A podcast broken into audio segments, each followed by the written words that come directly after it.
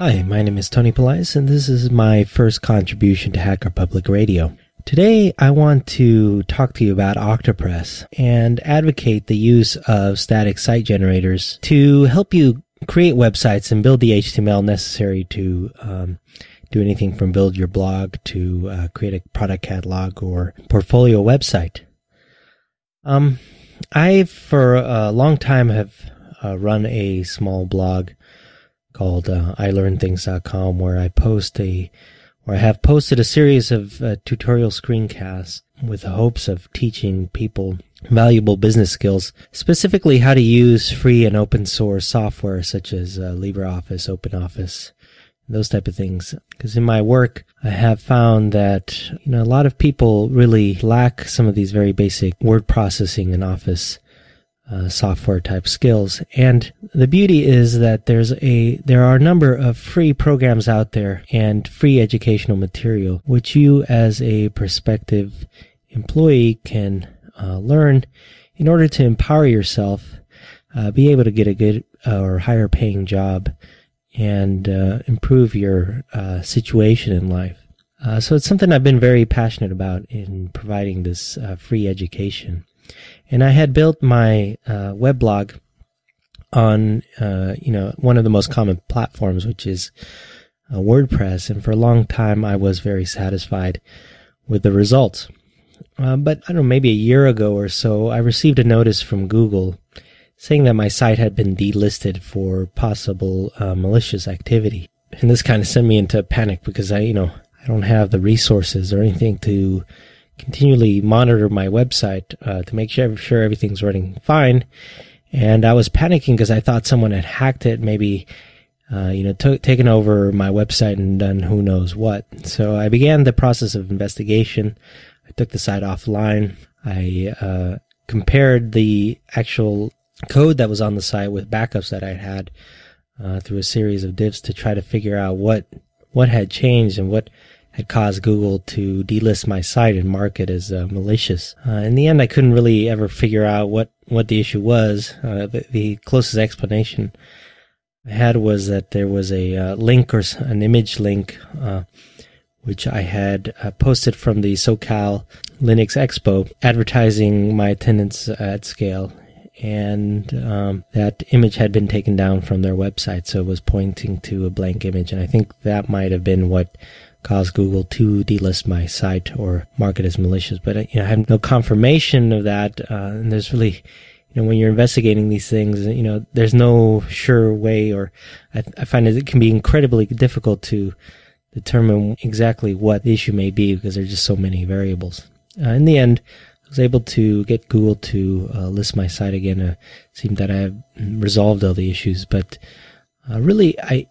I was kind of disappointed in WordPress itself because I know WordPress is vulnerable to a lot of issues. You have to continuously ensure that you maintain this website up to, or the, not the website, but the content management system, WordPress itself as a system. You have to constantly update it um, because it is a big target to be exploited. Now, the web has benefited greatly from dynamic languages such as P H P, Perl, Ruby, and Python to create websites that are rich and engaging and allow us to have conversations online. When the word web first came out, it was, uh, I remember back to those days, um, it was very much a one-way conversation. It was some, a way for us to just post information online and kind of uh, didact it and, and expel what was on our mind and, and have other people read it. But it was very uncommon for these other people, these millions of people online, to actually interact with our web, with these web pages. And, and that, that's really what the big revolution of what's called Web two point oh brought, is this sort of interactivity, uh, this emphasis on conversation and, and uh, interaction, and, and, and where our users are invested in the content itself that, that is created on these websites. And these sorts of websites would not have been possible without these dynamic languages. But at the same time, these languages brought in a lot of uh, security issues that you now have to worry about if you're building a website in P H P or Ruby or Perl or uh, any of those other languages, because it, it allows uh, potentially mali- or malicious people to potentially alter the contents of your website to do make it, your website do things that you don't want them to do. So one way to uh, eliminate many of these risks is to make your website static. In other words, Uh, make it so nothing can change on the website. And though you're still vulnerable to exploits in the um, security of the underlying operating system or the security of your web server itself that's serving up these pages, you do eliminate a lot of the potential avenues of attack by providing only static H T M L pages. Now, of course, you're saying, well, aren't we just returning to a time when we're just posting information online and we're not we're not allowing our users or our viewers, our web page viewers, to interact with the content that we have listed on the website? And, and yeah, I mean, to a large extent, yes, uh, you know, we are, but we're doing that on purpose. And for a great number of websites, it's really all that is needed. You know, blogs. The purpose of a blog is many times for us to express ourselves, ideas, document what we've been through, document things that we have learned, um, and and that takes primacy over the actual uh, interaction with our viewers. And that's not to say that uh, interactions is is completely eliminated if we uh, resort to static websites, because uh, most modern web browsers do allow Uh, JavaScript, and uh, you can simulate a degree of interactivity uh, using JavaScript as a tool. So when I made the decision to uh, change my WordPress blog to a static website, uh, my biggest concern was this: would my users be able to interact? Did they feel vested in the actual website and the content that I was providing? And, you know, normally this is done through allowing users or viewers to enter comments and interact with you in that format. But um, I, f- I found that there was a um, a service, a software as a service called Discuss, which you could embed into your website, which would allow you to um, provide comments even though your website itself uh, was static and unchanging. And it did that by uh by allowing you to embed a piece of JavaScript which would communicate to a third-party server. And, of course, these comments would then be stored in this third-party server. So the disadvantage was that I didn't manage these comments, and they weren't really mine. They were on this third-party server. But the advantage was that it's one less thing that I had to worry about in terms of managing my site. So then I set out... Once I figured out, okay, well, this, this problem is, is solved. I don't have to worry about not being able to provide comments or some form of interaction with my users. I set about trying to find what, what would be the best way to uh, generate a static H T M L website. And there are a number of static H T M L uh, site generators out there. Pretty much any program language, programming language you can think of has one. And probably the most common, the most popular one is one called Jekyll, uh, which um, was pioneered by GitHub. Uh, GitHub, of course, is an online community uh, centered around uh, Git and, and uh, project and development. Uh, they offer open source projects the ability to host their code for free. And uh, they use Jekyll to create their uh, what they call GitHub Pages, which are basically project pages or websites that are hosted on GitHub. Uh, that can be specific to a single user or a project itself. I looked at that, and Jekyll is great, but it's very bare bones. Um, it it basically, all it does is give you a series of scripts that help you automate it, but you're still building the website essentially from scratch. And uh, though there's a lot of power in, in Jekyll, there is a little bit of a time commitment necessary in order to get it up and running uh, and designed the way that you want.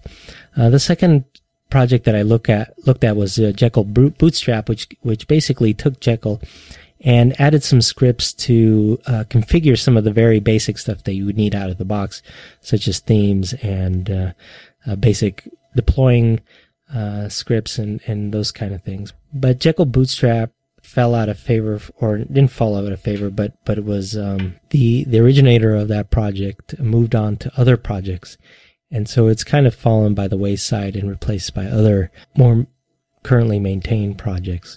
I also took a look at Pelican, which was um, a Python version, essentially, of uh, Jekyll, and I like that one a lot because uh, Python comes by default in a lot of Linux operating systems, and I use Linux as my own operating system, so I didn't have to really install too many other dependencies. Uh, but still, I, f I found better options. And then there was a H P R episode number one two zero three on Templer, which is Perl-based. Uh, another good example of a of a static site generator, but again, I'm not I'm not an expert on Perl. I do I do know Ruby quite well, and I know a little bit of Python, so I felt a lot more comfortable in those languages. And the nice thing about a static site generator, if you know these languages, you can really customize it to your needs. So you can really take it and run with it. And and the idea of these uh, site, static site generators is that you write code to basically create these sites for you and um, really simplify the process of, uh, in my case, of creating my blog, uh, creating new blog posts, uh, updating the R S S feed, uh, embedding the videos, the pictures, and so on and so forth. So uh, finally, the one I settled on was a tool called Octopress, and it's available at octopress dot org. And the reason I settled on this particular one is that one, it's it's based on Jekyll, which is um, again one of the most popular static site generators. And but on top of that, it it adds a number of really useful tools um, that I really enjoyed. Um, it was based in Ruby, and Ruby's a language that I'm very comfortable in. And if you're not familiar with Ruby or have never programmed in Ruby, it's something I highly recommend getting into. It's a very expressive uh, programming language. Um, It's available pretty much in any operating system, and uh, it's very easy to read. And you know, the the adage basically goes that Ruby was designed for programmer happiness. So if you're a programmer and you like, or even if you're not a programmer, if you do any programming and you like to be happy, why not give Ruby a try? Now, it's kind of cliche to say that, but in in truth, that that has been my experience. I'm not really a professional programmer, but I do enjoy programming and solving problems uh, using programming tools such as uh, uh, the Ruby language.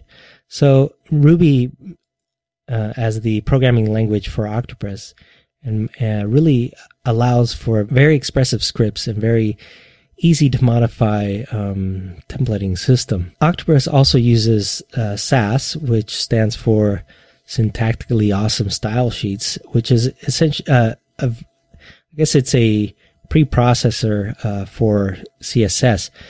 In other words, it lets you write uh, code that looks very similar to C S S code, but gives you a few additional uh, options which are not available in C S S, including the use of variables. So if you have, uh, for example, colors that you want to define for your particular website, you can define variables for these colors. And if you ever down the line need to change the colors, instead of changing every instance where a particular color appears in your C S S file, you just change the instance where you declare the variable. And what Sass does is compile these files into regular C S S. So this Sass, if you've never used it to build websites, is really a tremendous tool. Octopress comes with Sass. It uses it by default.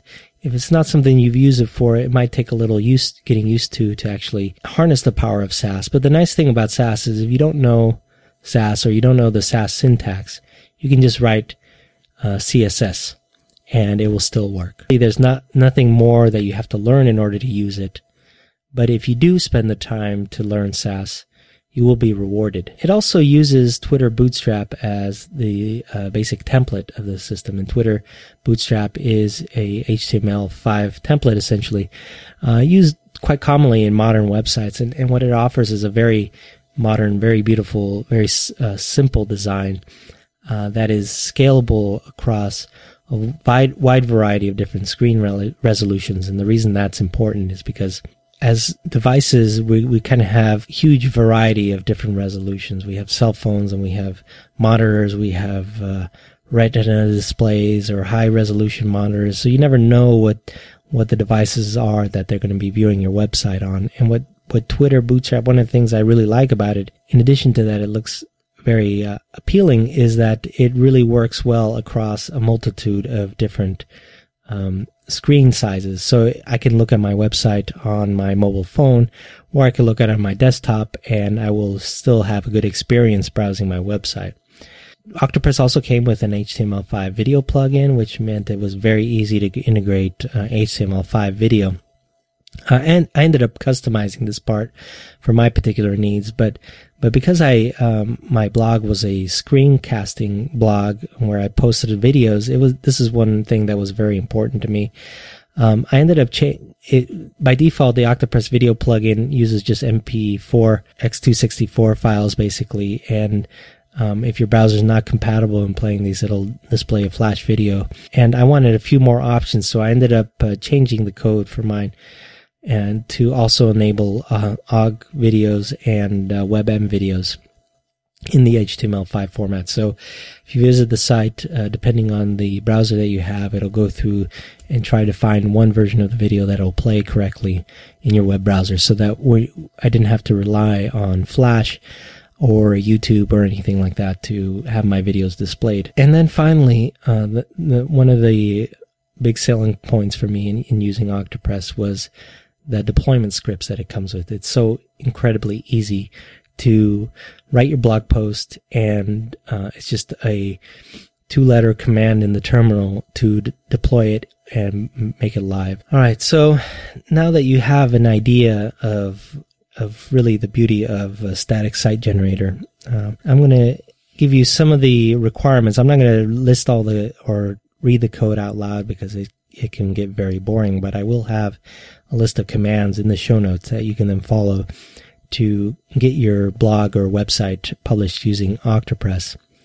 Um, in order to set up your environment, you're going to have to have a few tools installed on your computer. Your it, Octopress depends on Git, and Git is the version control system uh, used quite extensively in the open source community uh, because of its flexibility. And the nice thing about using Git to distribute Octopress is that really it's it's compatible in almost any environment. Um, so all, all you're doing when you're installing Octopress on your computer is really cloning the repository uh, of Octopress, and it creates a folder uh, that you can then use to change the files to publish your own website. Um, it also requires Ruby, uh, like I said before. Um, now, I know in the open source Linux community, uh, Ruby is not quite as common as some other similar programming language such as Python, but if you've never given Ruby a try, I would highly recommend it. To learn the very basics, it shouldn't take too long. I will try to include some resources in the show notes that you can use to get your feet wet with Ruby. But even if you don't feel like spending the time learning Ruby, you can still use Octopress, because really what you're using when you're using Octopress is just its text editor and a few commands on the command line. So you need Ruby installed. Now, installing Ruby can have its own problems, uh, particularly because Octopress requires Ruby one point nine point three, and a lot of systems, including the Ubuntu L T S twelve point oh four, I don't believe come with a version that's one point nine point three or later. Uh, so in order to get around these issues, there are a number of tools in the Ruby community that were developed that allow you to install localized versions of Ruby and quickly switch between the system one and the local one, or have several versions of in a local system, so you can have different projects, each with which a different version of Ruby. And the one that I recommend is R B M, uh, one R B E N V. Um, also there, there's another one that's quite popular called R V M. And you can use these tools to download um, any version of Ruby that you want, locally compile it on your computer, and it essentially saves it on your home uh, folder, so that you can then use that version instead of the system installed one. Now, Ruby is a requirement only on your local computer. You don't have to worry about having Ruby installed on your web server or wherever you're going to deploy this uh, website eventually, because it is just a static H T M L website. All you really need is a web server. But in order to generate these static H T M L pages, you do need Ruby installed on your local computer, or where or whatever computer you're going to use to create your blog posts and use Octopress. So once you have Ruby installed and um, you have Uh, Git installed You'll also need a text editor. Now, there's a million text editors out there. Um, you know, the two big ones, of course, being Vim and Emacs. And really, it doesn't matter which one or which text editor you use as long as it can edit plain text files. So pretty much anything can do that. You know, I personally use Emacs because I've grown to love it and I have my whole configuration set up, but really it doesn't matter. All you need is a basic text editor. You don't need to learn a Dreamweaver or FrontPage or any of those silly tools. And that's one thing that I really like about Octopress is that if you have any knowledge on H T M L, you can still use it. Um, you don't really have to learn a whole new system other than a few commands on the command line. Everything that you know about H T M L still applies. If you know a little bit of Ruby, you can really take full advantage of Octopress by creating your own scripts, by customizing what's available, but really with a little basic H T M L knowledge and a, a knowledge of few uh, commands on the command line. That's all you really need to get started. So the commands on the command line um, are very simple. The, the ones that you're going to need to create a new blog post are uh, one called rake new underscore post. That'll create the blog post for you. And the blog posts are just basically text files, and you would type in the markdown format. So you don't even have to type H T M L into your blog posts. You would just type plain text as you would do any um, any document, and it will uh, integrate that when the site gets generated into the H T M L. So in order to generate this H T M L, you would type into the command line rake generate, and it would take all the source files and generate the static H T M L for you. Then you can just take these static H T M L pages and upload them into your server. But to make that even easier, Octopress comes with a com command called rake deploy, which will take your default configuration, or the, def the default configuration is through uh, rsync, and sync them up with your server. Um, the nice thing about Octopress, too, is that it integrates with GitHub Pages. So if you're looking for a web host provider and would like to try out something free, uh, maybe you want to test Octopress to see if it is the solution for you, you can create a GitHub account or associate it with a repository that you have on GitHub and use Octopress to publish your website to the GitHub repo repository. There is a setup script that will let you walk you through the process of doing this. And there are two commands that you need to know. One is uh, rake set underscore root underscore dir, which will set your root directory for your uh, website. Now, of course, normally it is the root directory that is the root of your website, but but in order to deploy deploy it as a um, GitHub project page, you need to set a new root directory that's not the root of your website. Um, then the next step would be to type in rake space setup underscore GitHub underscore pages, which will walk you through the process of setting up your GitHub page and then deploy it automatically and for free. Those are the basics of uh, using Octopress, and I know there's a lot more detail which you can find out in the documentation. Hopefully you understand why it's been important to me to use a static site generator to generate my blog, and really the workflow is so simple that once you try this, you'll never want to use anything else, really. All right, so that's it for me. If you have any feedback, please uh, feel free to contact me. I can be reached on Google Plus with the username Tony Pelaez, that's T O N Y P E L A E Z, or by email at tony at pelaez.me. You have been listening to Hacker Public Radio at hacker public radio dot org. We are a community podcast network that releases shows every weekday, Monday through Friday. Today's show, like all our shows, was contributed by a H P R listener like yourself. If you ever considered recording a podcast, then visit our website to find out how easy it really is. Hacker Public Radio was founded by the Digital Dog Pound and the Infonomicon Computer Club. H P R is funded by the Binary Revolution at binrev dot com. All BinRev projects are proudly sponsored by Lunar Pages. From shared hosting to custom private clouds, go to lunar pages dot com for all your hosting needs. Unless otherwise stated, today's show is released under a Creative Commons Attribution Share Alike three point oh license.